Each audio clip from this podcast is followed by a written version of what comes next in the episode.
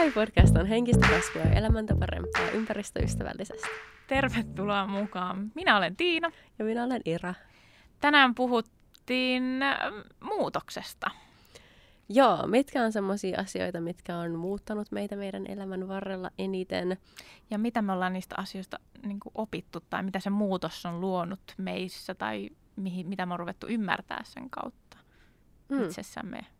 Aika paljon elämäntarinaa tulee toivottavasti hyvin kerrottuna ja äh, myöskin mitkä ylipäätään on sellaisia asioita, mitkä saa ihmiset muuttumaan.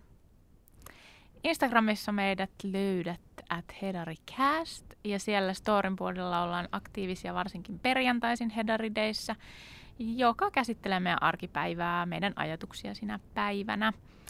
Hei, jos tykkäät tästä jaksosta tai ylipäänsä meistä, niin jaa meidän jokin jakso sun Instagram-storissa ja tägää meidät siihen ja näin ehkä useampi löytää meidän luokse. Lisäksi jos kuuntelet iTunesilla tai jollain tämmöisellä appilla, millä voi arvostella näitä jaksoja tai tekijöitä tai tätä juttua, niin pistä meille paljon tähtiä, niin sitten me olemme helpommin löydettävissä myös. Meillä on myöskin nettisivut www.heroipodcast.com, josta löydät linkit kaikkiin paikkoihin, mistä meitä voi kuunnella ja missä me ollaan, muun muassa kofi.com, jonka kautta voit ostaa meille kupin kahvia, joka mahdollistaa muun muassa näiden jaksojen kuuntelun Spotifyssa, iTunesissa ja muissa maksullisissa kanavissa. Tykkäätkö Tiina muutoksesta? Niin kuin yleisesti, kun asiat muuttuu, tykkäätkö Joo ja en. Räpisteletkö sä sitä vastaan? Sekä että. Okei. Okay. Siis aina mä yleensä rapistelen vähän aikaa. Rapistelen? Räpistelen. Niin kuin, joo. Eh, siis muutos on aina niin kuin aluksi semmoinen, että mä saatan vineä siitä hetken. Mm-hmm. Sitten mä alan hyväksyä sitä ja sitten saatan rupe, jopea, rupea silleen, niin kuin, että jei, tämä on niin hyvä juttu. Innostumaan. Sen jälkeen, niin. kun sä pystyt visu- visualisoimaan sen, niin sitten ehkä lähtee niin kuin se semmoinen... Ja ymmärtää ehkä, ymmärtää ehkä sen kokonaisuuden, että miksi tämä muutos tapahtuu. Okei, okay, joo. Ja, ja mikä tässä on niin kuin hyvää, mikä huonoa, onko tämä perusteltua. Mm. Että jos ei se ole perusteltua, niin sitten on ehkä vähän silleen, että ää, niin, miksi, mikä tämän pointti on. Joo. Okei. Okay. Öö, mä rakastan muutosta, siis öö, kaikin puolin. Musta tuntuu, että mä tykkään sen takia kaikista vuodenajoistakin, koska mä vaan rakastan sitä, että se vaihtuu se vuoden aika. Se on ihan sama, mihin se vaihtuu. Sä et kyllästyy aina. Mm. Joo, tästä voidaan sitten puhua ehkä vielä ensi jaksossa siitä, miten mä kyllästyn erittäin nopeasti elämään. Mutta tota, Mäkin. Mm, tykkään muutoksesta tosi tosi paljon. Mä en oikeastaan keksi mitään asiaa, missä mä en tykkäisi siitä. Niin kuin tälleen nyt nopeasti hatusta heittämällä. No mä en esimerkiksi tykkää yhtään, että HSL tämä aluejuttu muuttuu nyt. Uu, sovelluspäivitykset on yksi, mistä mä oon aluksi ei. Se ei. Ennen kuin niin ymmärtää, huono. miten se toimii. Totta joo. Eh, on jotain, mistä mä en ole niin innoissani. no sit mä kysyn sulta tämmöisen, mihin on oikeastaan vain yksi oikea vastaus. Aha. Voiko ihminen muuttua? No totta helvetissä, muuttuu koko ajan. Joo, okei, okay, hyvä. Mutta on myös ihmisiä, jotka ei muutu, koska ne ei halua muuttua. Joo. Mut voi. Totta kai. Joo. Ihanan energinen tämä meidän alku, mä tykkään tästä. Mulla on tässä tämmöisiä vähän niin kuin faktapohjasta settiä siitä, että miten ihmiset muuttuu ja mikä tavallaan, niin, mikä tavallaan aiheuttaa sen. Okay. Ähm, eli se, että sä valitset muuttua, on yksi. Intentional. Sä itse päätät tehdä jotain muuttaaksesi omat tapasi esimerkiksi lopettaa tupakoinnin. Mm. Toinen on natural evolution, eli äh, se, että Luonnollinen sä, muutos. Niin, luonnollinen kasvu. Toisin sanoen, että kun sä oot 10-vuotias vs. sit kun sä oot 20-vuotias, niin sä oot totta kai tosi erilainen ihminen. Ja kun no, sä oot shit. 30, sä oot erilainen, kun sä oot 40, sä oot taas erilainen ja niin poispäin. Ihminen luonnollisesti muuttuu, kun hän kokee asioita elämässään ja kasvaa henkisesti ja fyysisesti vanhemmaksi. Sitten life-changing event, eli äm, niin, Vaikka läheisen kuolema. Niin, voi olla niinku traumaattinen tai sit positiivinen tai se, että sä vaikka kohtaat sun elämän rakkauden. Se Syntyy on, vauva. Niin. Öm, vauvan syntyminen voi olla tahallinen tai tahaton mm. teko ja nämä kaikki life-changing event, eli elämää muuttava tapahtuma, niin voi olla tahaton tai tahallinen, kuten just suunniteltu lapsi tai sitten vahinkovauva mutta joka tapauksessa se muuttaa sun elämää. Öö, sen jälkeen on force, viimeisenä, eli se, että sut pakotetaan muuttumaan. Esimerkiksi jos alkaa vaikka sota, tai oot lapsi, Niin, jonka tolleen. vanhemmat kuolee, niin susta tulee orpo. Niin Sun sulla on vaihtoehtoja. muuttua. Joo, joo. Jep. Sun pitää sopeutua, sun on pakko sopeutua siihen Sopeutuu tilanteeseen. ympäristöön. Joo. Jep. Mutta joka tapauksessa kaikki muuttuu. Se, sä voit itse valita tavallaan, että muutut sä parempaan vai huonompaan suuntaan niiden asioiden. Ja sun kautta. taustakin vaikuttaa siihen. Mutta tietysti myös tämmöinen kliseinen asia kuin asenne. Mm, kyllä. Mm, Mutta sä voit myöskin, tämä on ehkä se, niin kuin, miten mä näen niin kuin sen negatiivisena, jos sä ulkostat ne kaikki muutokset sun elämässä niin, että ihan kun ne ei olisi sun kontrollissa ollenkaan. Siis tietenkään kaikki ei ole, mm-hmm. mutta se, että jos on tämmöisiä ihmisiä, jotka ko- kokee, niin kuin, että, että mun elämä olisi paljon parempi tai mä olisin niin paljon kivempi ihminen, jos mulla olisi vaikka parempi työ tai jos mun, mun vanhemmat olisi ollut rikkaita tai jos mulla olisi tietynlaisia kavereita tai jos mä niin kuin, osaisin soittaa kitaraa tai asuisin jossain lämpimässä maassa tai mulla olisi Nämä parempi niitä kamera. Ja, arvoja, mistä me puhuttiin tuossa. mutta tavallaan kaikki muutokset tai tommoset, niin kuin, sä voit ulkoistaa nämä asiat sun mielessä ja kokee, että ne ei ole mitenkään sun kontrollissa, josta syystä sun elämä nyt niitä. on vaan tämmöistä ja sä et voi muuttua. Vaikka todellisuudessa lähestulkoon kaikki asiat on sun kontrolloitavissa. Ähm, sun työ, ihmiset, kenen kanssa vietät aikaa, sun kaverit, jopa sun perhe tavallaan, koska sä voit päättää, vietät sä niiden kanssa aikaa vai et. Ähm, kaikki sun tavat, kaikki sun elämäntavat, sä voit itse muuttaa. Ja miten sä asennoidut asioihin. Mm. Ja mitä enemmän sä ehkä hyväksyt sen, että kaikki on sun kontrollissa, niin sitä onnellisempi sä oot. Näin mä väitän.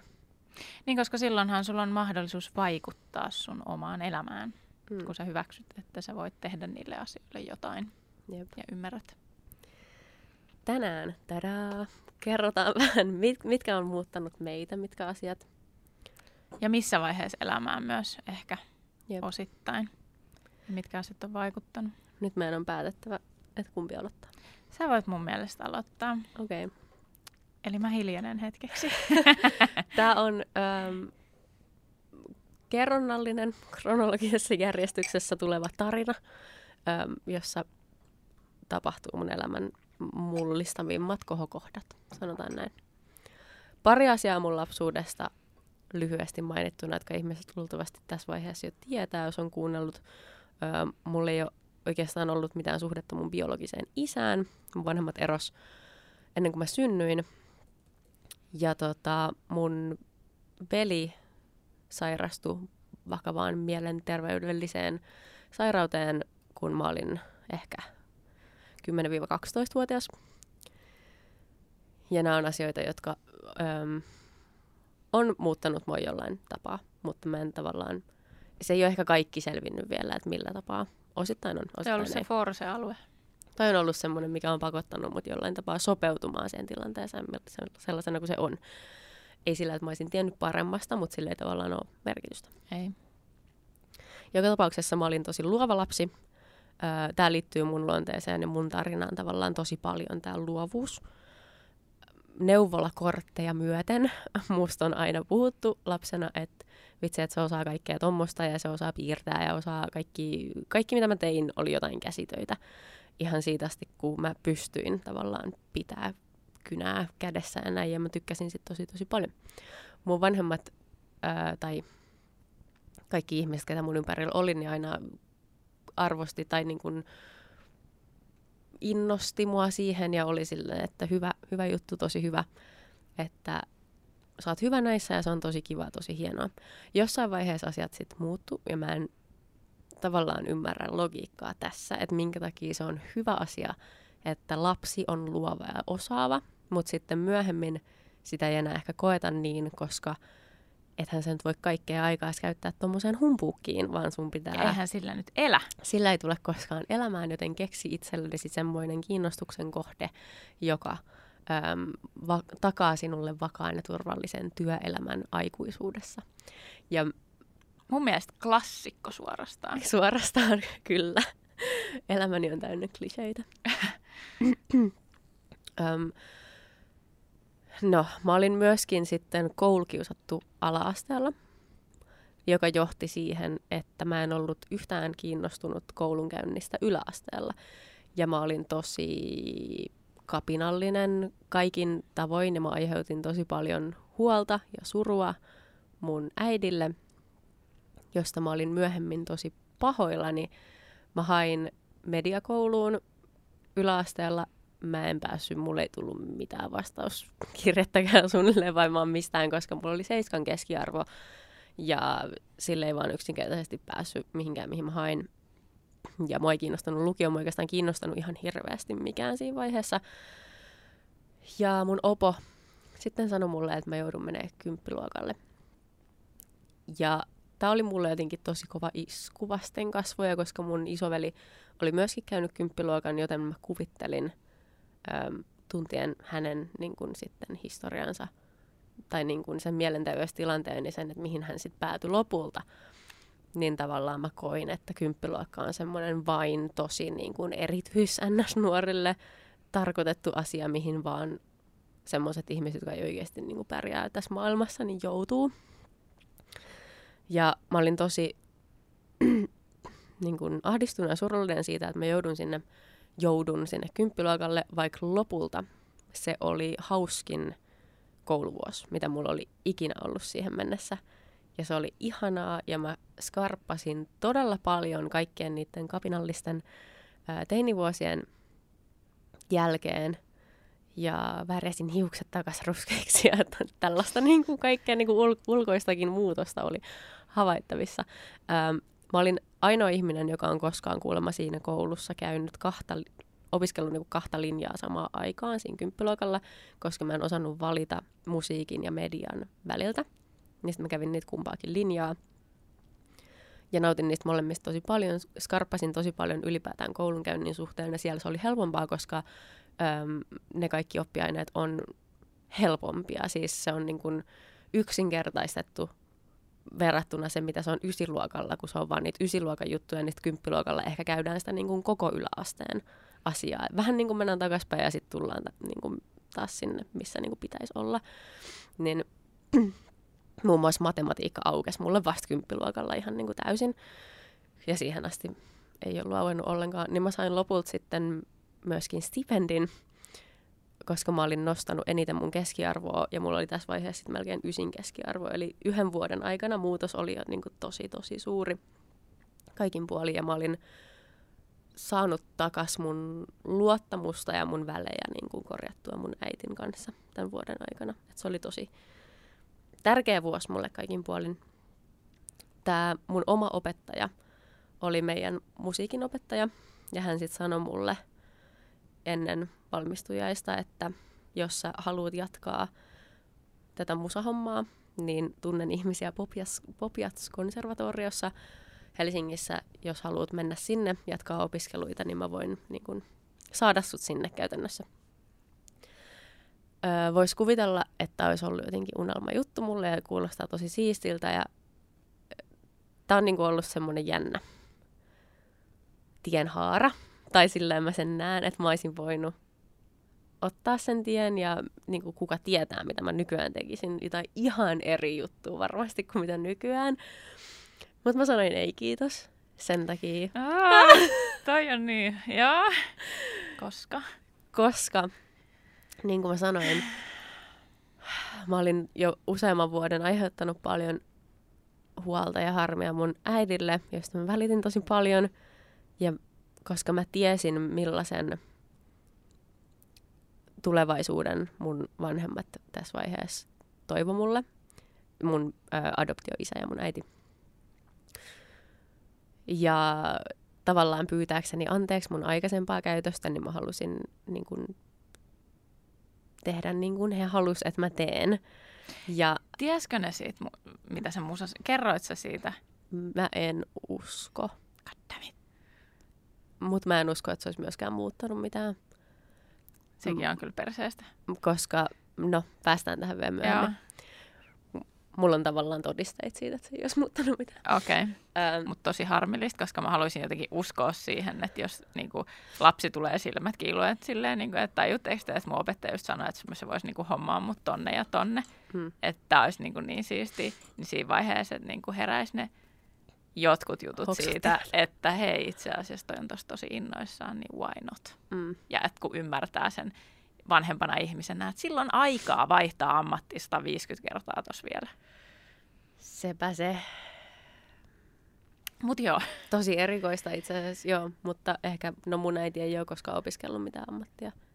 En tiedä, mitä se sitten Niin, että onko se sitten jotenkin nähnyt sen, tai että sen näkökulma on sitten vaan jotenkin tosi erilainen. Niin, ja, ja onhan sitten- se totta kai sukupolvilla muutenkin On, on. eri, että jotkut on tottunut On. siihen, että sä opiskelet tämän asian, sä teet tätä loppuikäispiste. Ei ole semmoista vaihtoehtoa, että sä menet uudelleen opiskelemaan ja hommaat uuden ammatin. Joo, ja itse asiassa ku, kuitenkin niin kuin just työelämäasiat on ollut niin erilaisia, jos miettii silloinkin, että mun äiti on syntynyt 69, Mm. niin sehän on vaan astunut jonnekin mestaan sisään, mennyt sinne töihin jonkin että labraan ilman, että sillä on ollut mitään koulutusta siihen asiaan, mitä nykypäivänä sä et pääse edes kahvilaan, ellei sulla niin kuin, tyylikoulutusta suunnilleen, barista, jotain tämmöistä. Anteeksi mä niistä. No se koulu, minkä mä sitten valitsin lopulta, oli kosmetologikoulu, mikä ei sinänsä kiinnostanut mua juuri ollenkaan. Mä olin kyllä niin kun, mä pidin meikkaamisesta ja se oli ehkä se mun ajatus siihen, että jos mä opiskelen ensin kosmetologiksi, niin sit musta voisi tulla mahdollisesti maskeeraaja sen jälkeen, ja sit mä voisin jotenkin sniikisti tehdä siitä semmoisen luovan ammatin, vaikka joku teatterimaskeeraaja, joku tämmönen. Ja sit se olisi tavallaan mennyt sitä reittiä kuitenkin, mitä mun vanhemmat mulle halus. Ja mun äiti oli tosi innoissaan tästä niin kun kosmetologi-ammatista. Hän on itse aina halunnut olla parturikampaaja, joten ehkä osittain elin hänen unelmaansa tässä valinnassa. Tai ehkä on paha. paljonkin. Toi, että se rupeaa elää lapsensa kautta. Ja kävin siis tätä koulua kolme vuotta elämästäni. Täysin onnettomana ja muistan myöskin itkeneeni tosi usein siellä koulussa. Siis vielä kela amisikäisenä, Mm-hmm. koska mä olin niin ahdistunut siitä asiakaspalvelusta ja niistä niin kuin hoidoista, mitä me tehtiin niille asiakkaille. Ei sillä, että mä, en olisi, että mä olisin ollut jotenkin huono tai että mä en olisi Mut hyvä asiakaspalvelija. Jotenkin.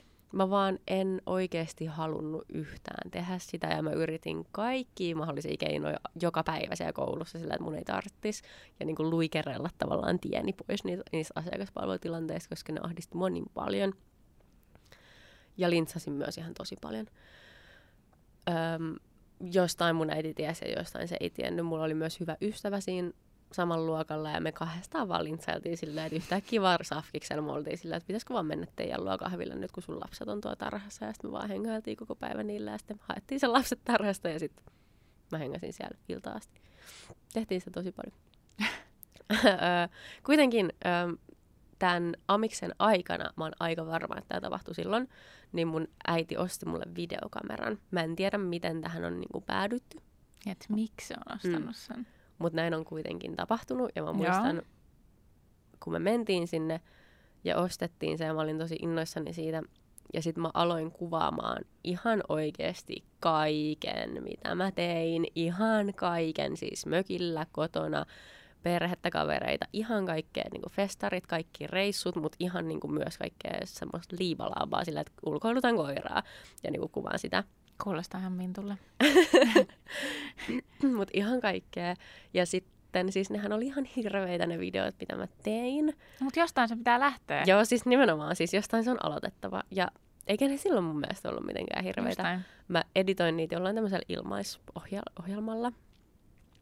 Jossain vaiheessa mä ostin sitten Premiere Elements 12 ohjelmiston ja opettelin sen käytön. Sitä ei varmastikaan, mä en usko, että sitä saa missään nykyään, mutta opettelin käyttää tämmöistä oikeasti Adoben niin kuin editointiohjelmaa, mikä on tosi paljon monipuolisempi ja monimutkaisempi.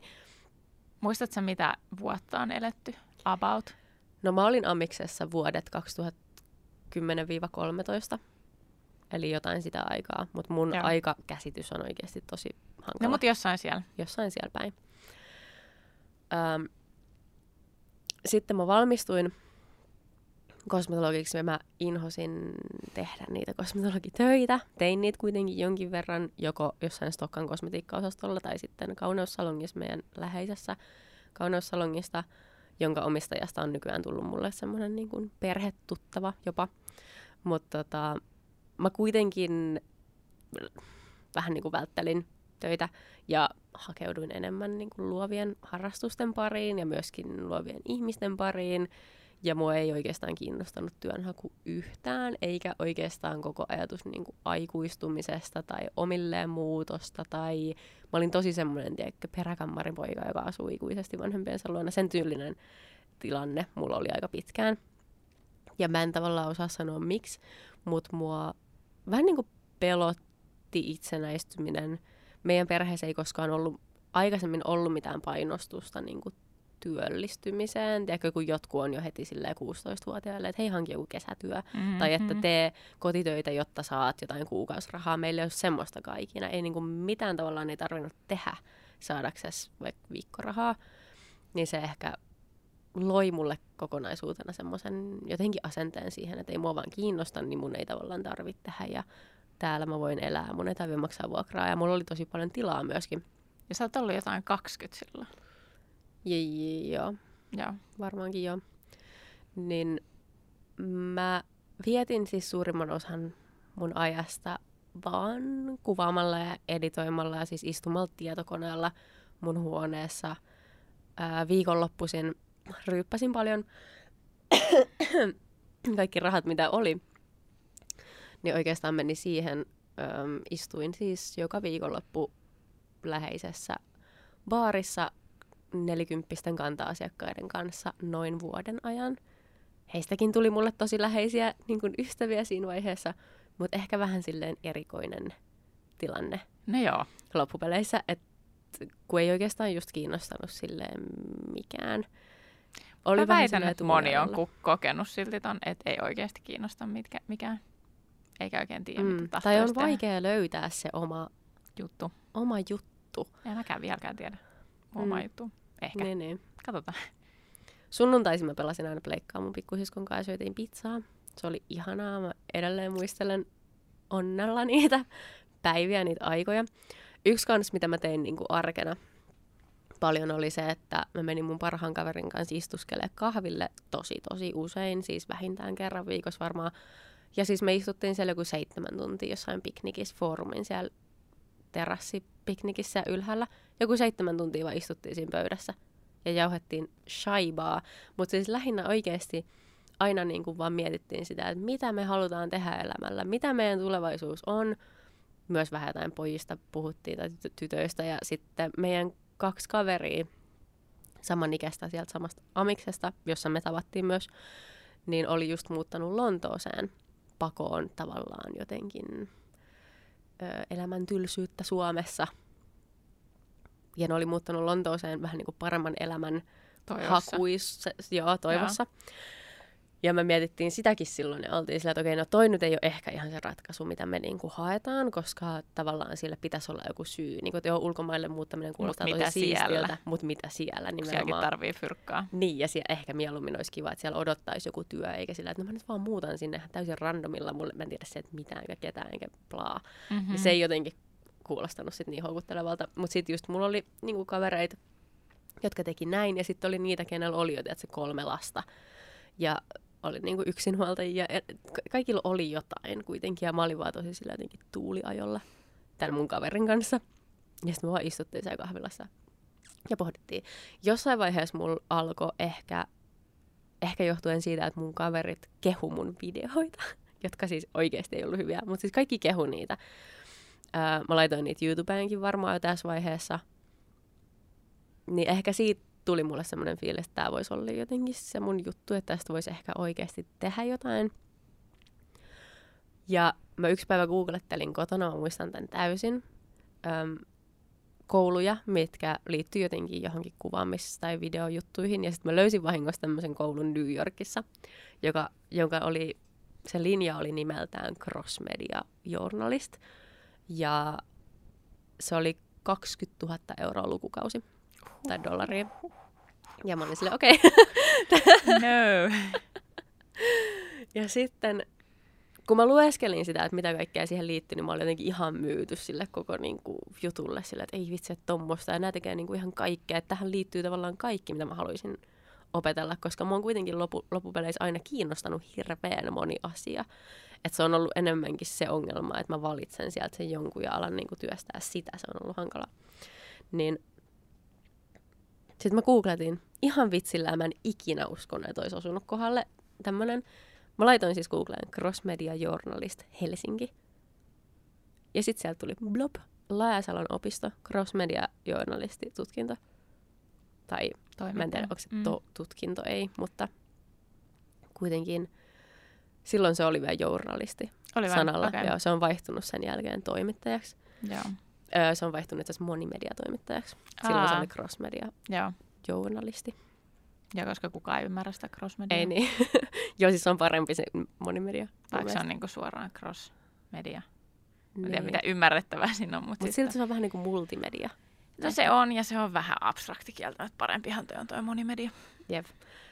Ja siellä sitten lukee, että se on 3000 euroa noin per lukukausi, ja se on vain se yksi lukukausi.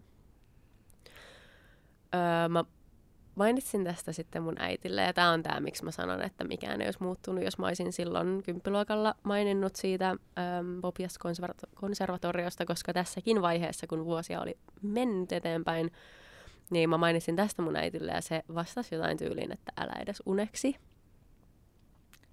What the fuck? Sun ilme. ei, oikeasti. yep.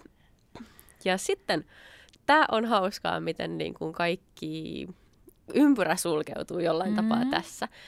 Koska sitten mä, mä mun adoptioisälle tein hänen syntymäpäivänään jalkahoidon, siis suihkuhuoneessa tämmöinen oma tekonen salonki, missä mä tein jalkahoidon niin kuin salongissa. Mm. Tehdään täysin samalla tavalla. Mulla on ne kaikki omat välineet, koska ne piti ostaa sitä kouluun varten ja mä olin valmistunut ja mä tiesin, mitä mä teen. Ja sitä tehdessäni sitten juttelin tästä koulusta, minkä mä olin löytänyt ja se oli vaan silleen, että totta kai mä maksan sen sulle, jos on se, mitä sä haluat tehdä.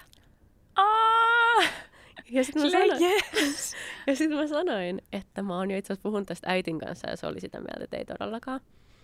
Niin sitten mun Fajan vastaus oli, että mutta eihän sun äiti ole se, joka sitä opiskelee tai joka elää sitten sen no ammatin kanssa. Shit. Älä! Mutta se oli mulle ihan mind blowing, koska tässä täytyy ehkä tietää, että mm, vaikka me ollaan aina oltu, niin kuin, siis mä rakastan häntä ja me ollaan oltu hyvissä väleissä aina, mutta me ei olla oltu mitenkään superkeskustelevaisia. Hän ei ole sellainen ihminen, joka juttelee paljon. Mm-hmm. Niin e, mulla ei ollut mitenkään semmoinen olettamus, että nyt me käydään joku diippikeskustelu ja hän ajattelee siitä näin. Että mulla oli paljon asioita ja on edelleen paljon varmasti semmoisia ajatusmaailmoja, ajatusmalleja hänen päässään, mistä mulle ei hajuukaan. Ja tämä oli yksi niistä. Että mä olin tosi, tosi yllättynyt tästä vastauksesta, koska mä aina ajattelin, että se äitin ajatusmaailma on heidän, niin heillä yhteinen. Mm. Jep. Mutta ihan jännä, koska sehän on siis käsityöläinen itsekin. Totta. Joten eli olisi luovan alan kuvitella. ammattilainen. Mm-hmm. Joo, ja siis yrittäjä, eli ei mitenkään turvallinen niin. reissu tavallaan lähteä. Mutta tälleen kun kaukaa katsoo. Kaukaa katsottuna se on ymmärrettävää, niinpä. No pääsykokeet meni tosi hyvin, se haastattelu meni mun mielestä tosi hyvin ja mulla oli hyvä fiilis sen jälkeen. Itse asiassa joku kaksi vai kolme päivää sen jälkeen sain tietää, että mä pääsin sinne kouluun. Säkin sait vain mua aika Sieltä sai tosi nopea sen tiedon. Se oli Joo. mun mielestä ihan kiva. Joo, ei tarvinnut jäädä odottelemaan. Samana kesänä mulla tuli semmoinen pakottava tarve muuttaa pois kotoa. Ja mä olin tavallaan aina ajatellut, että mä en tiedä, tuleeko mulla ikin tämä fiilis, että joudunko mä vaan pakottaa itteni siihen vai niin kuin mitä. Mutta sitten kun se tuli, niin se oli niin kuin, että nyt heti pakko päästä pois. Ja se ei ollut mikään, mä en usko, että se oli mikään tapahtuma, mikä varsinaisesti niin potkaisi sen liikkeelle, tai mitään, että mulla olisi ollut huonommat ollut kotona tai mitään semmoista. Mulla oli edelleen tosi hyvät ja hyvät välit kaikki ja tosi paljon omaa tilaa ja näin. Mutta sitten kun se tuli se fiilis, niin mä olin vaan silleen, nyt ihan oikeasti, heti kaikki käy, kaikki kämpät käy, ihan sama, mutta nyt.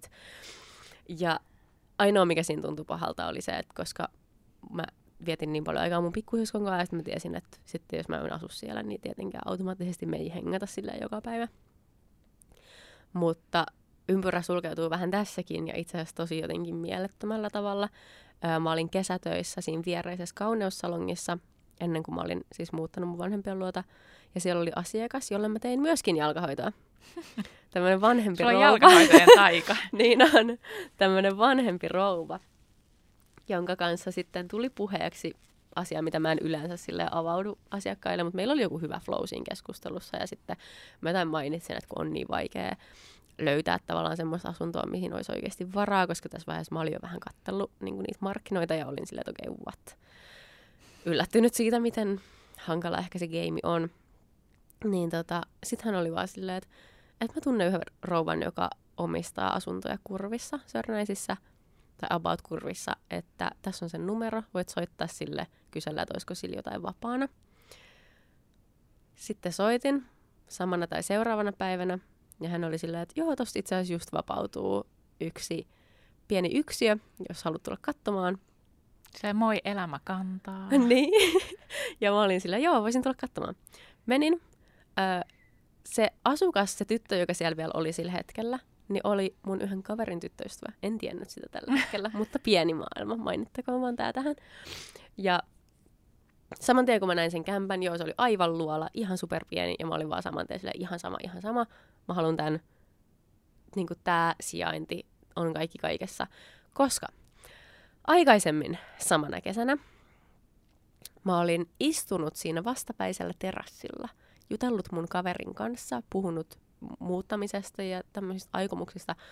Ja läpällä ollut silleen, osoittanut sitä vastapäistä rakennusta ja ollut silleen, että mä haluaisin muuttaa tohon. Tai jotenkin, että unelma olisi asua tossa. Että ha ha ha, kela kun asuisi tossa.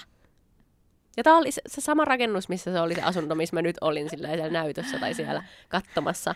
Ja mä olin silleen, kyllä tämä kelpaa. Ihan sama, mikä luola tämä on. Nimet paperiin. Mm, muutin tosiaan, mä muutin omillani ja aloitin tämän mun NS-unelmien koulun tässä vaiheessa samalla, samana syksynä. Ja no aika nopeasti mä huomasin siinä yksin elämisessä, että se ei olekaan niin vaikeaa kuin mitä mä olin jotenkin ajatellut, että kaikki laskut ja kaikki, aa, miten Et mä se on niin osaan. kryptistä, joo. Niin, jep. Ja että joku kaupaskäynti ei ole niin kuin monimutkaista. Ehkä se, että kun sä et ole ostanut asioita, sä et tiedä, miten ne välttämättä maksaa. Mutta se on niin kuin ainoa tavallaan, mikä sit op- sen oppii aika nopeasti. Mm-hmm. Mm. Mutta mä en mennyt mun ekana koulupäivänä kouluun. Mä en tiedä, muistat sä tätä?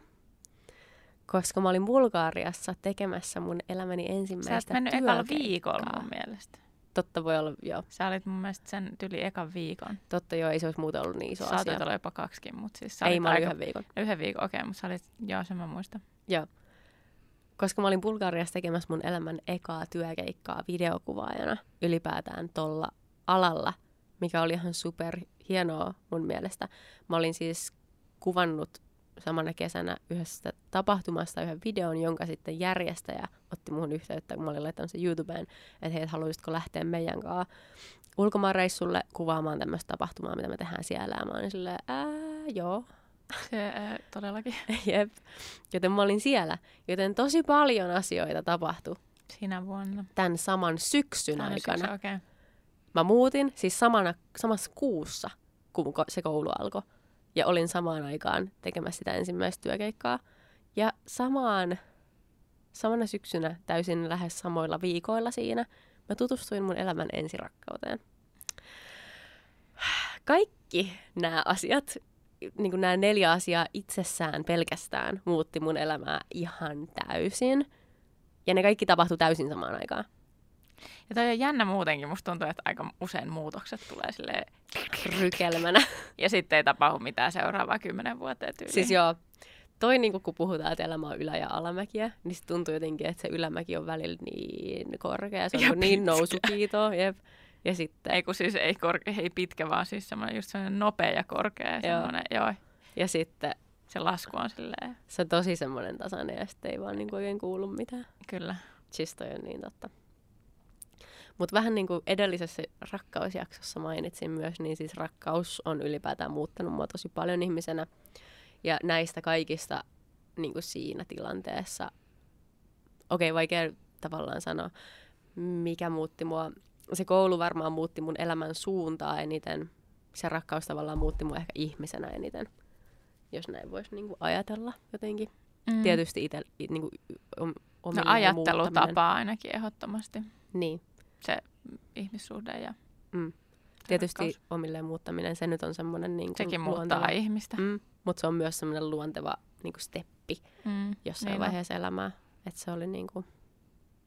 Mutta palatakseni niihin, mitä mä alun perin mainitsin ihan ekana tässä mun lapsuudesta, niin, ja on maininnut myös edellisessä jaksossa, niin epäilen, että tähän niin kuin rakkauteen liittyen mä olin jossain vaiheessa vähän tunnevammainen ja sitten myöskin nyt rakkauden jälkeen hylkäämisen pelkoinen, johtuen ehkä niistä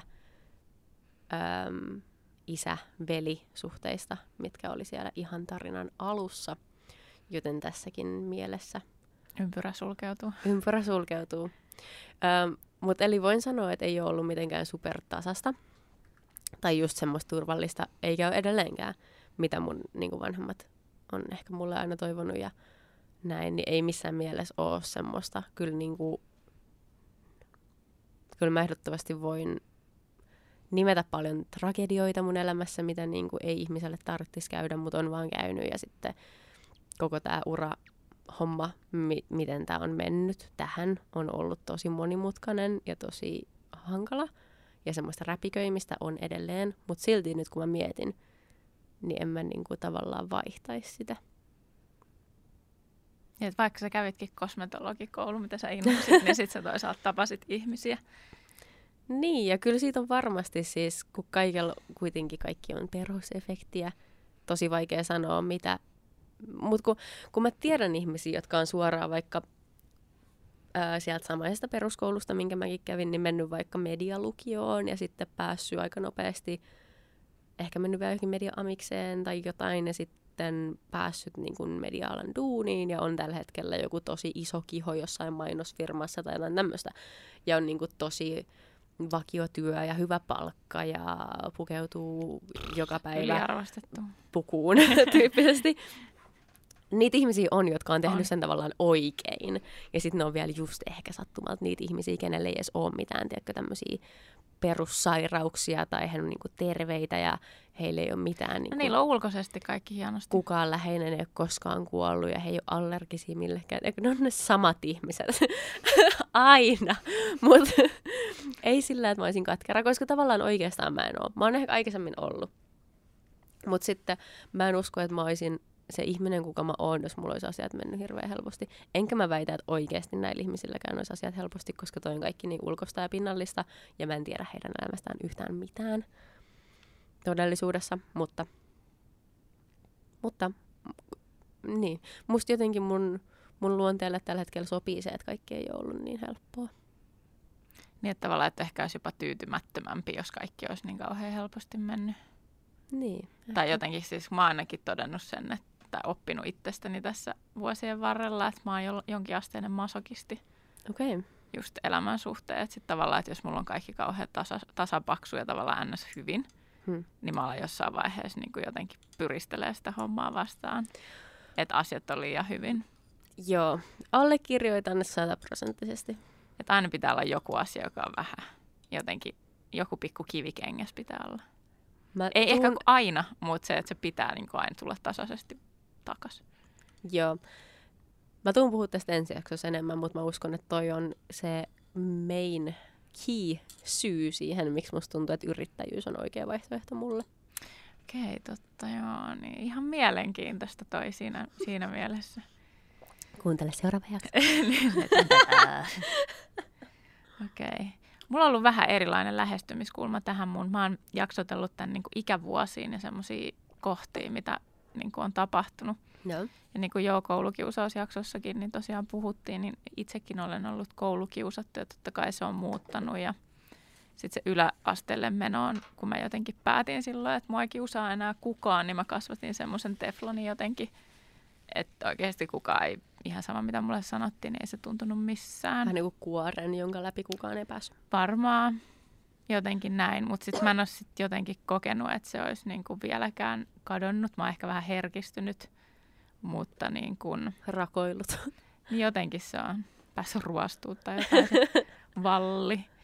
Mutta totta kai se on muuttanut ja sitten ehkä niin kuin oppinut ymmärtää silloin niin kuin olevinaan luullut ymmärtävänsä ihmisiä sitten enemmän, että kaikki eivät sittenkään halua sinulle hyvää. Mutta mm. silloin on ollut, niin kuin, tiedätkö, alasten. Mutta on mielenkiintoista, että kaikki ei halua sulle hyvää, koska mä kuvittelin, että sutut sanoa, että kaikki ei sittenkään halua sulle pahaa. Koska... Ei vaan silloin mä oon oppinut, kun mua on kiusattu mm. tavallaan. Että joo, mä oon oppinut sen just väärinpäin. Joo, joo.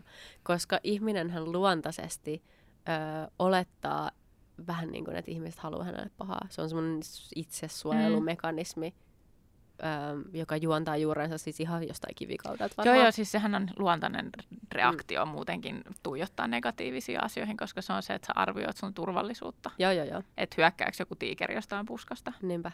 Että tavallaan se on se sama, sama juttu, mikä herää henkiin. Mm. Mutta mä myös väitän, että se on ehkä yksi syy siihen, minkä takia mä oon tosi sellainen, niin kun, että mä lasken sitä, että mitä pahaa voi tapahtua seuraavaksi niin kuin mä sanon, että sä oot pessimistinen ja sä itse sanot, että sä oot realistinen. Kyllä. Ja mä oon taas vähän turhan optimistinen, koska sitten, no, voisin olla vähän realistisempi ehkä, koska sitten todellisuudessa asiat ei aina mene niin hyvin. Mm. Mutta en mä tiedä puolensa ja puolensa molemmissa. Niin. Mutta mun aloitus nyt on sitten kuitenkin niin kun jotenkin 15 V. Ja tota, mä muistan tosi tarkasti sen, että mä oon ollut tosi epävarma itsestäni ja niin kuin, että vaikka mä oon kasvattanut sen kuoren, niin mä olin jotenkin tosi epävarma siitä, että tykkääks kukaan musta, tykkääks mä kestään ja niin kuin, tavallaan se, että hyväksytäänkö mua sellaisena kuin mä oon. Mutta onneksi mä löysin sellaisen yhte, yhteisön riparin jälkeen, joka tota, oli itse asiassa Käpylän seurakunnassa tämmöinen iso set, setti, missä oli siis isosia, iso porukka. Ja mä kuuluin silti aina siihen porukkaan, että vaikka mä en ollut kaikkien kanssa tosi hyvä frendi, niin mä aina kuuluin siihen porukkaan ja aina muistettiin, jos mä en ollut vaikka paikalla. Eli mä olin olemassa, mä olin tunnustettu, että mä olen olemassa. Ja se on ollut mun mielestä kanssa, mikä on muuttanut mua ehkä siinä, että musta on tullut myös vähän rohkeampi myös tutustumaan muihin ihmisiin. Ja jotenkin se, että okei, okay, että vaikka mä en ole jonkun ylin ystävä, mä voin silti tulla niiden kanssa toimeen. Ja tässä on myös puhuttu, että ihmisen perustarpeita on tulla nähdyksi. Kyllä. Ja se on ehkä toi, minkä sä oot kokenut vahvasti ekaa kertaa ehkä. Joo, ja se on ollut just joskus silloin 15-16 Ja kuulua myöskin johonkin ihmisryhmään. Kyllä. Toinen tarve. Ja kyllä mä muistan, että se oli mun niinku semmoista ehkä tietyllä tavalla niinku vapaa ja onnellisinta aikaa. Ja sitten siinä oli enää vika e- yläastevuosi ja sitten piti rupea niin kuin miettiä, että mitä rupeaa tekemään. Ja mä en todellakaan silloin tiennyt mitään muuta kuin sen, että mä haluan lukioon. Joo, mä en niin kuin, ikinä halunnut. Anteeksi, mä... Koska mulla on niin kuin selkeä sellainen, että mä haluan tehdä käsilläni jotain. Mä haaveilin puusepän duunista, että musta tulisi joku kalusteseppä tai joku tällainen. Mutta sitten mulla oli jotenkin hirveän selvää se, että kun mulle kerrottiin, että mitä puusepät sitten niin tekee, kun mä Opon kanssa näitä pyörittelin, että puusepät on aika usein sitten raksan laittamassa jotain listoja tai ovia paikoilleen. Niin sitten mä olin vähän silleen, että en mä tota halua tehdä, että jos mä haluan, niin haluan elää sillä, koska mulla oli aina opetettu, että tee semmoista duunia, missä elät. Mutta että mä haluan tehdä jotain semmoista niin kuin, konkreettista kuitenkin, millä, missä mä loisin jotain. Ja sitten jostain syystä mä niin kuin, ajattelin, että elektroniikka-asentaja, että sittenhän mä voin vaikka rakentaa jonkun robotin tai jotain. Jo en tiedä. Tämä on jostain tullut siis silloin. Ja sitten mä vähän niin kuin olin silleen, että no mennään kokeilemaan. Että mennään katsoa, että mikä homma se on, että miksi ei. Ja mun ammatillinen puolihan on mennyt muutenkin vähän silleen, että mä ollut silleen, okei, okay, toi kuulostaa kiinnostavalle. Okei, okay, toi kuulostaa kiinnostavalle. Ja sitten mä oon vaan tehnyt niitä ja elänyt niillä, kunnes mä oon sitten myöhemmin, mutta se, se tulee sitten myöhemmin tässä eteen. Ja tota, mm, sitten kun mä oon ollut 18, 2014, 14 kun 4, 2004, niin, tai silloin mä olin joskus about silloin Amiksen varmaan vikalla. Ja sitten mä olin jo silloin Hesellä töissä osa-aikaisesti. Ja mä jostain syystä niin koin, että mä oon tosi hyvä siinä, mitä mä Hesellä tein. Ja mä tajusin jotenkin sen, että mä oon hyvä tekemään, mä oon työyhteisössä hyvä tekemään asioita. Ja nopea just oppii juttuja ja muita. Ja jotenkin niin se toi niin myös sitä itsevarmuutta siihen, että hei okei mä tuun pärjää elämässä.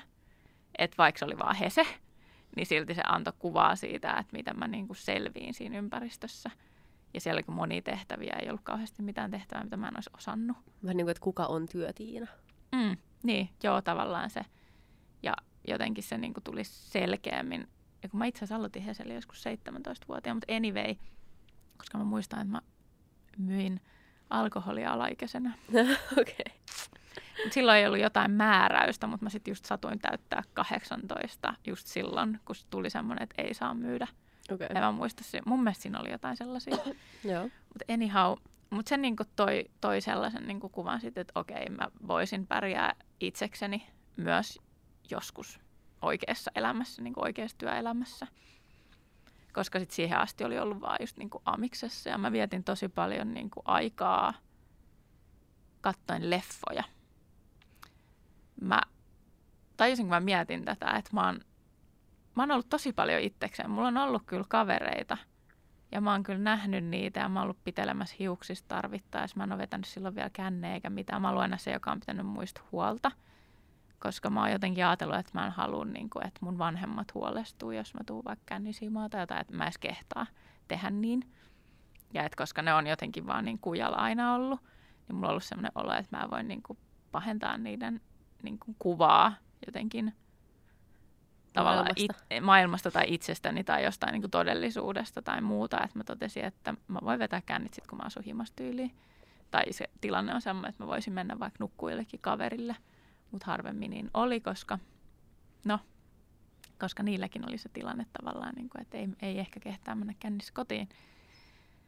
Sä oot ollut niin kilteispiirissä. Mä, joo, ja siis mä oon ollut kyllä kauhean kiltti myös ylipäänsä ja niin kuin semmoinen ajattelevainen, että asiat on hyvin mun vanhemmilla ja että mä pidän niistä huolta, että niitä ei tarvi huolehtia siitä. Ja se on mun mielestä ollut myös helvetin vahingollista, koska mä en ole voinut olla vaan nuori itseni, koska sitten noi kaikki asiat on purkautunut sit myöhemmin.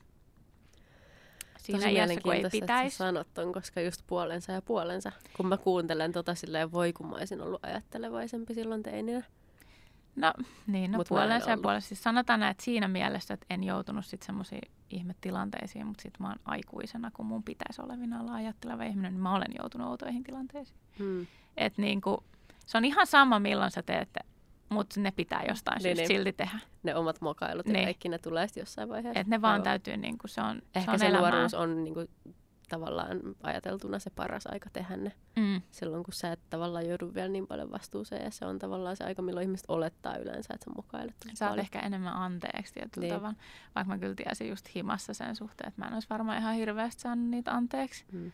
Tai jotenkin niin kuin se, mä luulen, että se äiti iskä semmoinen joku suhde olisi mennyt jotenkin tosi pirstaleiksi. Joo. Ja just se ehkä, että jos se ei ole niin jollain asteella, niin kuin, mä haluan sanoa tätä väärin, mutta siis johonkin asiaan liittyen tarpeeksi vahvat vanhemmat, niin silloin, No siis kun mulla on helluntalaistausta Mm. niin sit ja raamattu, niin kaikki tommoset niin kuin merkkas enemmän kuin se, että kuka mä oon joo joo. jossain kohtaa. Tai siltä se tuntuu, ei ehkä mun isän suhteen, mutta etenkin äitin suhteen. joo. Että tavallaan se irtautuminen niistä on tapahtunut niin kuin oikeasti vasta sitten, kun mä oon muuttanut himasta pois. Niin mä oon alkanut tekemään niitä asioita, mitä mä haluan tehdä.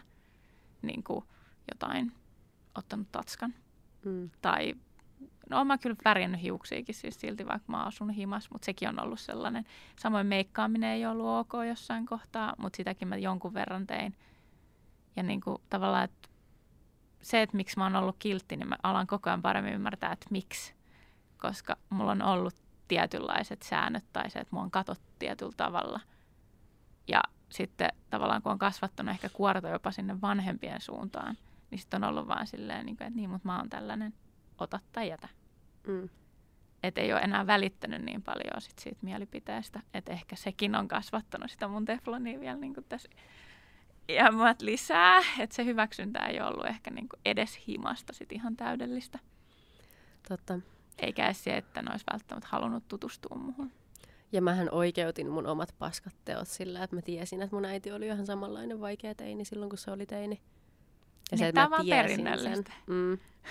Ja niin sekin sitä vähän ajatteli, mikä tavallaan antoi mulle myös vähän enemmän sitä oikeutusta, vaikka se oli silti ihan hirveetä varmasti. No ihan Niinku varmaan. Mm. Mutta ehkä se ajatteli myös silleen, että no se kuuluu tähän ikään, Vaikka ei Koska mun se oli hänellä. ollut yhtään samanlainen, että se on ollut niinku ihan enemmän tohon suhun Mm. päin, mutta ihan luonteeltaan vaan niin paljon rauhallisempi. Joo, jatka. Joo, se on, se on jännä.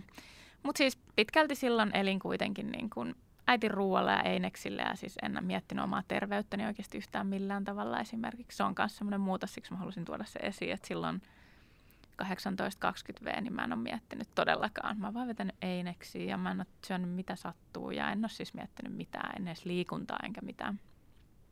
Ja tota, silloin kun mä oon 25-27, niin se on ollut silloin 2011-2013, niin tota, Minttuhan on ollut olemassa. Eli se on ollut, mä oon täyttänyt siis just 24, kun Minttu on syntynyt. Mutta silloin kun mä ollut about 25, niin mä oon ollut himassa jo niin pitkään, että mulla on alkanut kuuppa leviämään.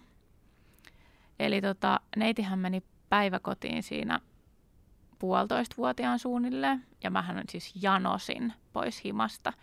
Ja myös siinä vuotena mä tiedän, että kun meillä oli firma jotain pippaloita, kun mä olin äitiyslomalla, niin mä olin niin paljon kännäämässä. Siis mä olin niin paljon kuin mahdollista. Kun mä lopetin imettämisen ylä, puolen vuoden jälkeen suunnilleen, tai kahdeksan kuukautta, jotain siltä, niin sen jälkeen, aina jos oli jotkut pippalat, mä olin käsi pystyssä silleen, mä tulen, heippa. Ja siellähän mä sitten niinku, niinku silloin mä oon sitten vetänyt sitä. Elit sen sun teini-ajan, Niin, mitä sä et voinut sun vanhempien katseen alla. kyllä. Ja sitten just se, että se kaikki on tullut silloin nimenomaan, että koska se lapsi on ollut myös niin jäätävän iso muutos, että koska mä oon ollut täysin sidottuna himaan, tai näin mä oon kokenut sen. Nyt jälkikäteen, jos mä saisin toisen lapsen, niin en todellakaan olisi sidottuna himaan. Plus ihmiset, joilla on ensimmäinen lapsi, älkää jääkö sinne kotiin. Mm. Älkää jääkö sinne kotiin. Menkää niihin leikkipuistoihin, tehkää kaikkea mahdollista, jos Ja vaan se tuntuu hyvälle. Niin. Et koska mä en ole sellainen ihminen, joka pystyisi olemaan vaikka kolmevuotiaaksi asti sen lapsen kanssa. Himas en todellakaan, siis mä olisin aivan tohjana ollut. Mutta ne, jotka tu- joille se tuntuu hyvälle, niin ei se haittaa. Mutta mun mielestä se on myöskään yhtään enempää väärin mennä töihin silleen heti vaikka äitiysloman jälkeen. Jos se on niin koko perheelle parempi, niin Mm. se lapsi sopeutuu kyllä päiväkotiin. Mutta tiedän kyllä paljon ihmisiä, jotka rakastaa sitä, niin kun, että on vaan lapsen kanssa kotona. Kyllä. Mun äiti oli yksi semmoinen. No mun mielestä se on hienoa, jos se on itselle hyväksi, Mm. mutta se pitää tunnistaa myös, että onko se. Jep. Et kyllä mä, mä muistan, että se oli semmoista aikaa, että mä olin niinku tosi hukassa. Mä en oikein tiennyt, kuka mä oon. Mä en tiennyt, mitä mä teen. Mä en oikein tiennyt mistään mitään. Musta tuntuu, että mä olin aivan siis fucking hukassa. Ja just toi, niin kun sehän meni sit siihen just, että se oli helpompi käydä just bilettä ja muuta, että pystyi turruttaa sitä. Tai sille, eihän, en mä silloinkaan käynyt tiedätkö, sille joka viikko tai mitään. Mutta silti määränsä niin kuin mulle Mm. se, että jos mä käyn vaikka puolessa vuodessa viisi kertaa, niin se on jo tosi paljon. Joo. Niin se, se oli vähän semmoinen vaikea aika. Ja sitten mä ehkä myös tajusin samalla olevani niin kuin äiti, että kuinka paljon mulla on vastuuta ja sitten kuitenkin sen, että niin, että sitten olisi myös parisuhde, sit mulla on omia tarpeita. Niin kuin, tavallaan se poksahti se koko se niin kuin käsiin se koko niin kuin kaikki. Ja tuli semmoinen olo, että mä en niin kuin riitä mihinkään, mutta sitten mä en niin kuin saa olla koskaan rauhassakaan. Ja sitten toisaalta mä haluan hirveästi muilta ihmisiltä asioita. Ja se kaos kuitenkin. Ja voin sanoa, että se, se muutos on ollut silleen iso, että kun on ollut niin hukassa, niin mä en ole ikin elämässäni ollut niin hukassa. Mutta sen jälkeen sitten, kun mä pääsin duuniin, niin mä, mulla on ollut siinä sitten tätä työuupumusta ja pientä ehkä työnarkkailuukin samalla ja työpaikan vaihtoja ja kaikkea mahdollista. Mutta sitten mä lähdin sinne Laajasalo-opistoon. Ja sehän oli niinku se mun pelastus tavallaan siitä työuupumuksen niinku siihen päähän, päälle, että mä olin silleen, niinku, että nyt mä lähden kouluun ihan sama. Mä lähden kouluun, mä otan välivuoden, että mä teen jotain muuta ja sekin oli taas, että mä vähän lähdin siihen silleen, että no katsotaan Hmm. mitä. Ja sitten mulla oli muutenkin se, että kun mä olin jo tehnyt tosi pitkään, niin kuin joku kymmenen vuotta lukituspuolen juttuja, niin mä olin silleen, että, että voiko mä tehdä enää mitään muuta. Mutta miksi just Laajasalo-opisto? Mä muistin, että mä olin jos kidinä siis leikkinyt radiojuontaja. Siis mulla ve- jossain harmi, ettei enää niitä C-kasetteja, kun me leikittiin mun kaverin kanssa, että me pidettiin radio-ohjelmaa ja muuta. Ja sitten mä muistin, että niin, että mä olin miettinyt sitä, että se voisi olla kyllä ihan siistiä. Ja sitten tämmöinen vuoden koulutus oli muutenkin ehkä se ratkaisu. Jotenkin mun päässä mä ajattelin, että vuoden juttu. Että sen just, just jaksaa vielä opiskella niin, tässä iässä. Niin, ja että tuli sellainen, että tämä on ehkä just se, ja sitten tämän verran mä voin olla pois töistä, ja tiedätkö, että se on myös rahallisesti järkevämpää näin. Ja... Hei, mun on pakko tähän väliin sanoa, että mitä me oikeasti opiskeltiin siellä, koska se ei tullut missään vaiheessa tavallaan ilmi.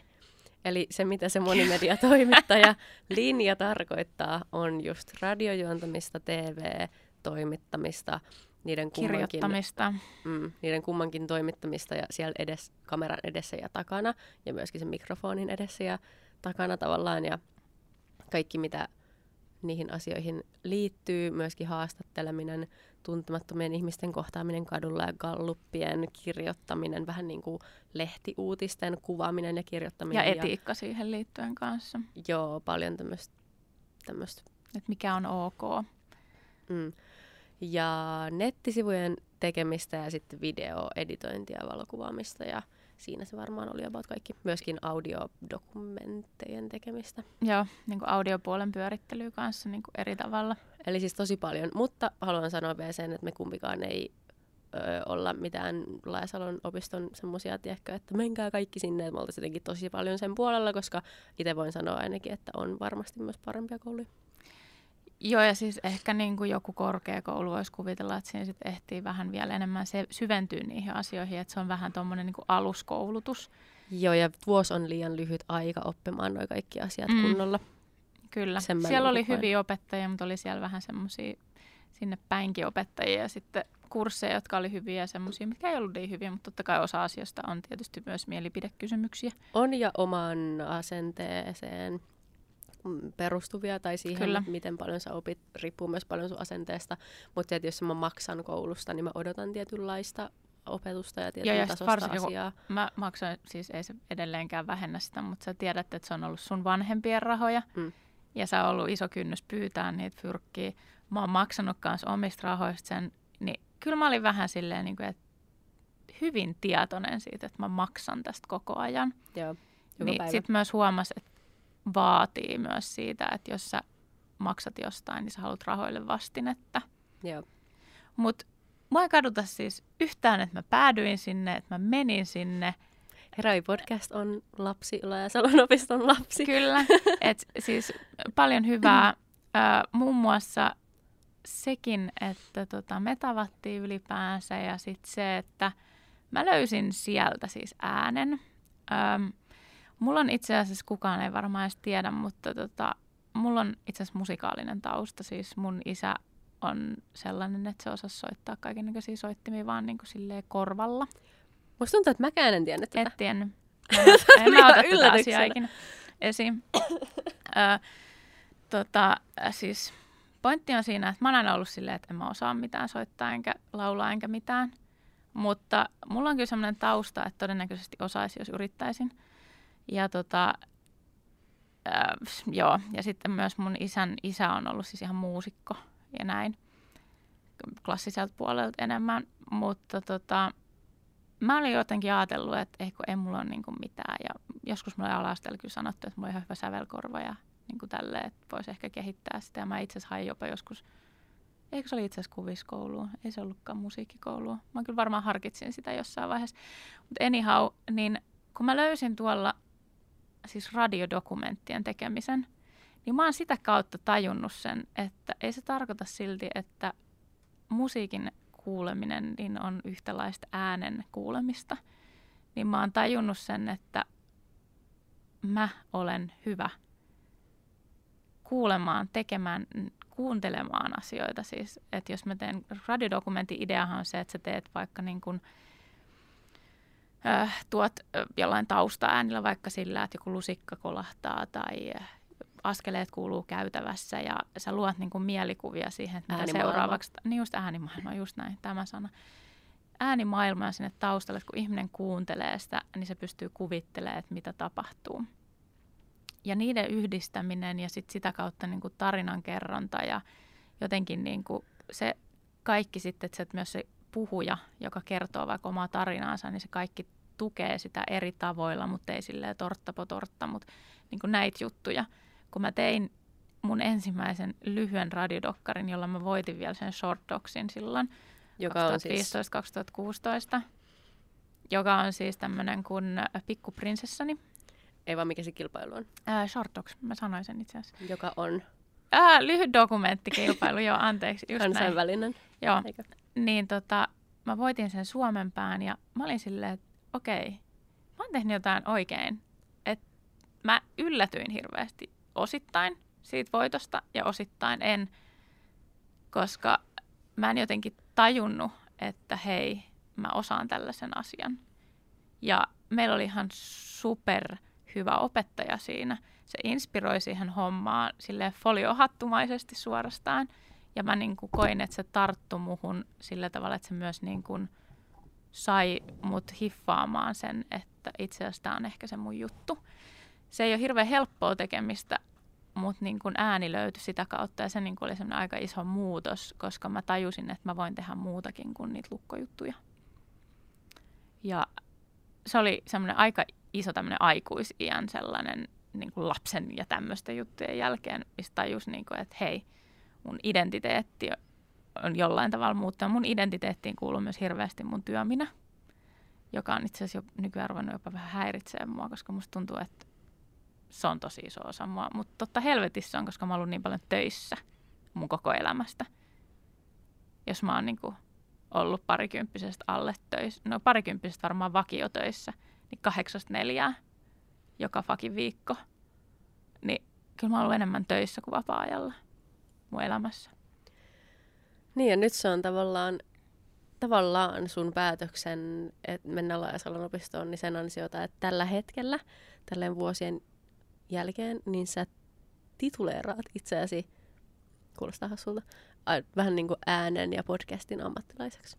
Kyllä. Koska ja, siis heräin lisäksi sä tuotat myöskin monia muita podcasteja. Kyllä, ja mä oon myös tajunnut sen tuottamisen kautta, nyt jos vähän hypätään suoraan jo tuohon, voidaan itse asiassa hypätä. Se olikin tulossa seuraavaksi, tosi hyvä. Ää, hei, eikö yksi juttu siihen väliin ennen kuin mä hyppään sinne, silleen, että mä sotken tätä vähän lisää, niin mm. oli se tietysti, että mä sairastin masennuksen. Mm. Tai koin masennuksen, tai miten sen halukaa sitten sanottaa. Niin se on muuttanut mun sit yksityisminää ihan hirveästi sillä, että mä oon oppinut ihmisenä ihan helvetisti itsestäni, oppinut kohtaamaan asioita, mitä mä en halua kohdata ja niin kuin pakottanut ajattelemaan ja kehittymään sisäisesti ihan hirveästi. Ja ehkä myöskin saanut sut kiinnostumaan ylipäätään mielenterveydestä ja hyvinvoinnista. Kyllä, niin kuin entistä enemmän kuin koskaan aikaisemmin. Ja ymmärtää sen keho- ja mieliyhdistyksen ja muut. Mutta tosiaan niin sitten just se, että mitä on niin tuohon liittyen, niin mä oon alkanut niin kuin identifioimaan itseni siihen sen podcast-tuottamisen kautta sen, että mä itse asiassa on aika hyvä siinä.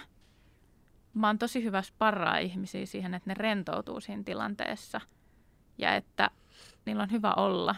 Ja myös kertomaan ja auttamaan siinä, että ne keksii jonkun itselleen toimivan jonkun aiheen tai mikä on se lähestymiskulma tai ylipäänsä sitten vaikka niin kuin sen itse nauhoituksen jälkeen, että okei, mikä oli, niin kuin, mikä oli hyvä juttu ja mikä oli vähän semmoinen, mistä kannattaa vähän kiinnittää huomioon. Ja niin kuin, tätä osuutta, eli niin kuin parantaakseen sitä sisältöä, mikä sieltä tulee, niin mä oon nyt niin kuin opetellut ajattelemaan, että minä olen podcast-ammattilainen. Mutta se on hyvä, koska ihmisten pitäisi kehrata enemmän nimenomaan kehua itseään ja hyväksyä se, että jos on hyvä jossain, niin sitten mm. on. Et vaikka se tekninen puoli ei ole mulla vielä hanskas, mutta so fucking what? Se on jälkityötä.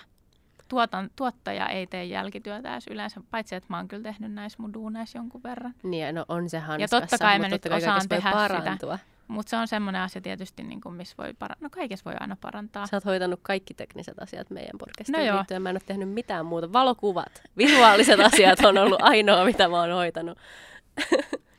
Mut niin, Nää... Mä vaan tuun tänne ja selitän. Johon paska. Ja ens, ensi jaksossa puhutaan ehkä enemmän siitä, että mitä se on nyt sitten tuonut tullessaan se itsestään oppiminen tavallaan niin tuon ammattilaisuuden kautta. Ja... ja ensi jaksossa puhutaan myöskin siitä, että miten me ollaan muututtu tavallaan ihan tämän meidän kutoskauden aja, aikana niin kuin Hedai podcastin kautta. Kyllä, ehdottomasti. Semmoinen pieni juttu vielä tietysti, minkä mä unohdin, niin tietysti mun isä kuoli. Et se on tietysti ollut semmoinen, mikä on vaikuttanut siihen, että huomaa, niin kuin, että tiedätkö, mä en edes nyt enää puhu siitä niin avoimesti. Mä puhuin siitä tosi avoimesti silloin, kun se tapahtui 2018 marraskuussa, niin se on silti ollut semmoinen iso asia, mikä on vaikuttanut esimerkiksi just tähän hetkeen tosi paljon. Ja just näihin niin kuin tulevaisuuden suunnitelmiin ja muihin. Kui? No mä oon ruvennut priorisoimaan hirveästi asioita. Esimerkiksi sitä, että mikä on tärkeää elämässä. Mä oon ruvennut punnitsemaan mun arvoja enemmän ja ymmärtää tavallaan sen, että mikä on arvokasta ja mikä ei niin arvokasta. Kokenut konkreettisesti sen, että meillä kaikilla on rajallinen aika ehkä. Mm, joo, kyllä. Ja ehkä myös osittain tosi silleen niin kuin pelokkaasti joinain hetkinä liittyen terveyteen ehkä, mutta tota, ei se huono asia, jos se aiheuttaa hyviä juttuja. Ja sen kanssa ei panikoi sille jatkuvasti. Niin. No se on ehkä semmoinen, mistä aluksi puhuttiin, että kun mitä kaikki tapoja on muuttua, niin siinä on alun perin ollut se ä, elämää muuttava niin kuin, tapahtuma, mm. traaginen ja sen jälkeen valinta. Muuttua. Kyllä. Että mihin suuntaan sitä on lähtenyt niin kuin, muuttaa ja näin. Mitä, mitä sä haluaisit sanoa nuorelle Iralle? Vaikka et sä nyt vielä vanhakaan ole, mutta... Viime vuoden minälle, ei vaan. Öm, mä haluaisin, uh, mä aloin itkeä, kun mä. Jännä, koska mä en miettinyt sitä yhtä aikaisemmin, mutta tää tuli nyt jotenkin tosi selkeästi. Silloin, kun mä olin alasteella ja mä olin koulukiusattu, tai öö, teiniässä, kun mä olin tosi epävarma itsestäni ja muun muassa ulkonäöstä ja kaikesta tämmöistä. Varmasti liittyen osittain alasten koulukiusaamiseen. Jossain vaiheessa kuitenkin mä haluaisin sanoa, että niin naurettavalta kuin tämä kuulostaakin, että susta tulee kaunis. Koska se oli mulle tosi, mä mietin sitä tosi paljon pienenä, että tuleekohan musta kaunis. Ja siis hassu sanoa näin, että sinä olet niin kaunis. Mutta siis, you know, mä haluaisin sanoa sen. Ja myöskin sen, että sä tuut löytämään sen oman juttus ja sä tuut ole hyvä siinä, mitä sä teet, ja se tulee ole jotain luovaa. Nyt en keksi muuta, mutta ainakin sen. Okay. Koska ne oli sille tärkeitä asioita.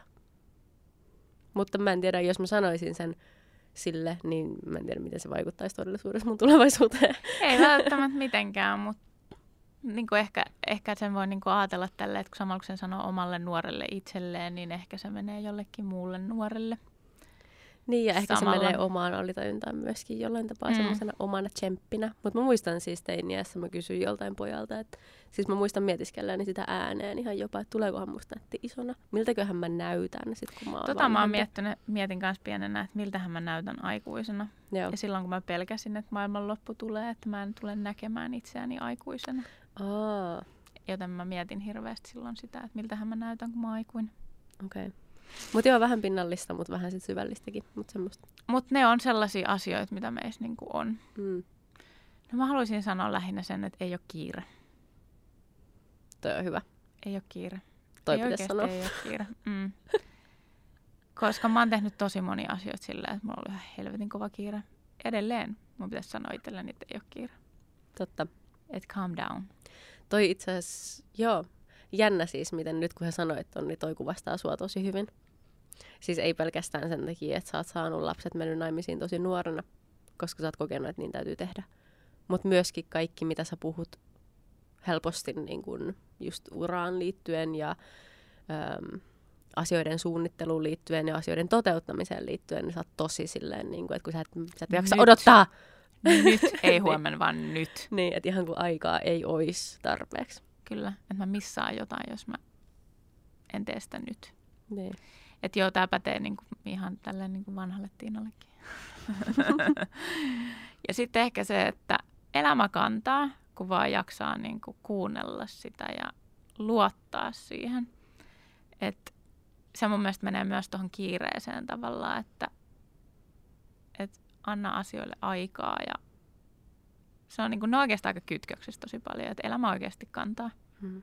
Ainakin täällä meillä päin, niin kuin Euroopassa ja näin, että täällä on niin kuin suht, suht hyvin tietyt asiat, okei. Okay. Kuitenkin.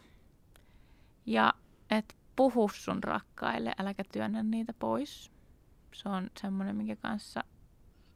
Tämä menee ehkä parikymppiselle sulle, ei kyllä. ehkä niinkään lapsi sulle. Ei ehkä lapsi mulle, mutta ehkä osittain kyllä lapsi mullekin, koska mä oon ollut sellainen ihminen, että, okay. että jos mä en kelpaa, niin ei sit saatana tarvitse kelvata. Menkää pois. Mä pärjään yksin. Vaikka mä en halua pärjätä yksin, mutta mä pärjään. Se on ollut mun koko läpi elämän. Ja sitten, ja just se niin kuin, että ihminen muuttuu koko ajan, jos sen sallii. Ja se on vaan hyvä asia, koska siis mulla on ollut myös tosi pitkä pätkä sitä, että mä oon vaan ajatellut, että mä oon just tällainen, piste, tämä elämä on tässä. Mä en ikin muutu, mä oon tällainen. Ei negatiivisesti, vaan mä oon niinku ehkä kokenut sen jopa voimaannuttavasti, että minä olen tällainen. Tiedätkö, jotenkin. Kun tuntisit itsesi todella hyvin. Joo, ja luullut tietäväni elämästä ja kaikesta kaiken identiteettijaksossa todettiin, että ihmiset, jotka luulee tietävänsä itsensä todella hyvin, niin ei ehkä ole vain Mut ää, avoimia muutokselle. Mm. Mutta nimenomaan siis... Ja mä en siis ole ollut avoin muutokselle jossain vaiheessa todellakaan, mm. vaan että mun pitäisi, niin kuin mä haluaisin, että mä olisin ehkä jo ymmärtänyt sen aikaisemmin, että se on tosi fine ja se on tosi ok, että niin tapahtuu, se tapahtuu kaikille. Ja ehkä mulla olisi pari kirjaehdotusta. Mutta ne on näitä kirjoja, mitä on todellakin tullut meillä vastaan tässä. Että esimerkiksi mielenterveysjakso, nyt tämä viimeisin, se kirja. Eli mielen Eli yhteydet. Mielen yhteydet Johan Harjilta. Masennuksen oikeat syyt. Kyllä. Se, se mä en olisi ehkä ymmärtänyt sitä vielä silloin nuorena, mutta mä väitän, että se olisi ollut ehkä ihan valaseva. Kuinka olla välittämättä paskaakaan kirja. Sitten Idiotit ympärilläni Siinä olisi aika hyvin ja tunnetunteesi kirja. Nois, ja tunnelukkosi. Ja tunnelukkosi. Eli siinä olisi viisi kirjaa, että luen nämä. Luen nämä. Sitten rupea katsoa maailmaa uudelleen. Katsotaan, mitä kirjoja tulevaisuudessa tulee vielä vasta. Joka kaudella on semmoinen kantava kirja, musta Aika tuntuu. usein, aika usein. Se, pst, mä luin tällaisen.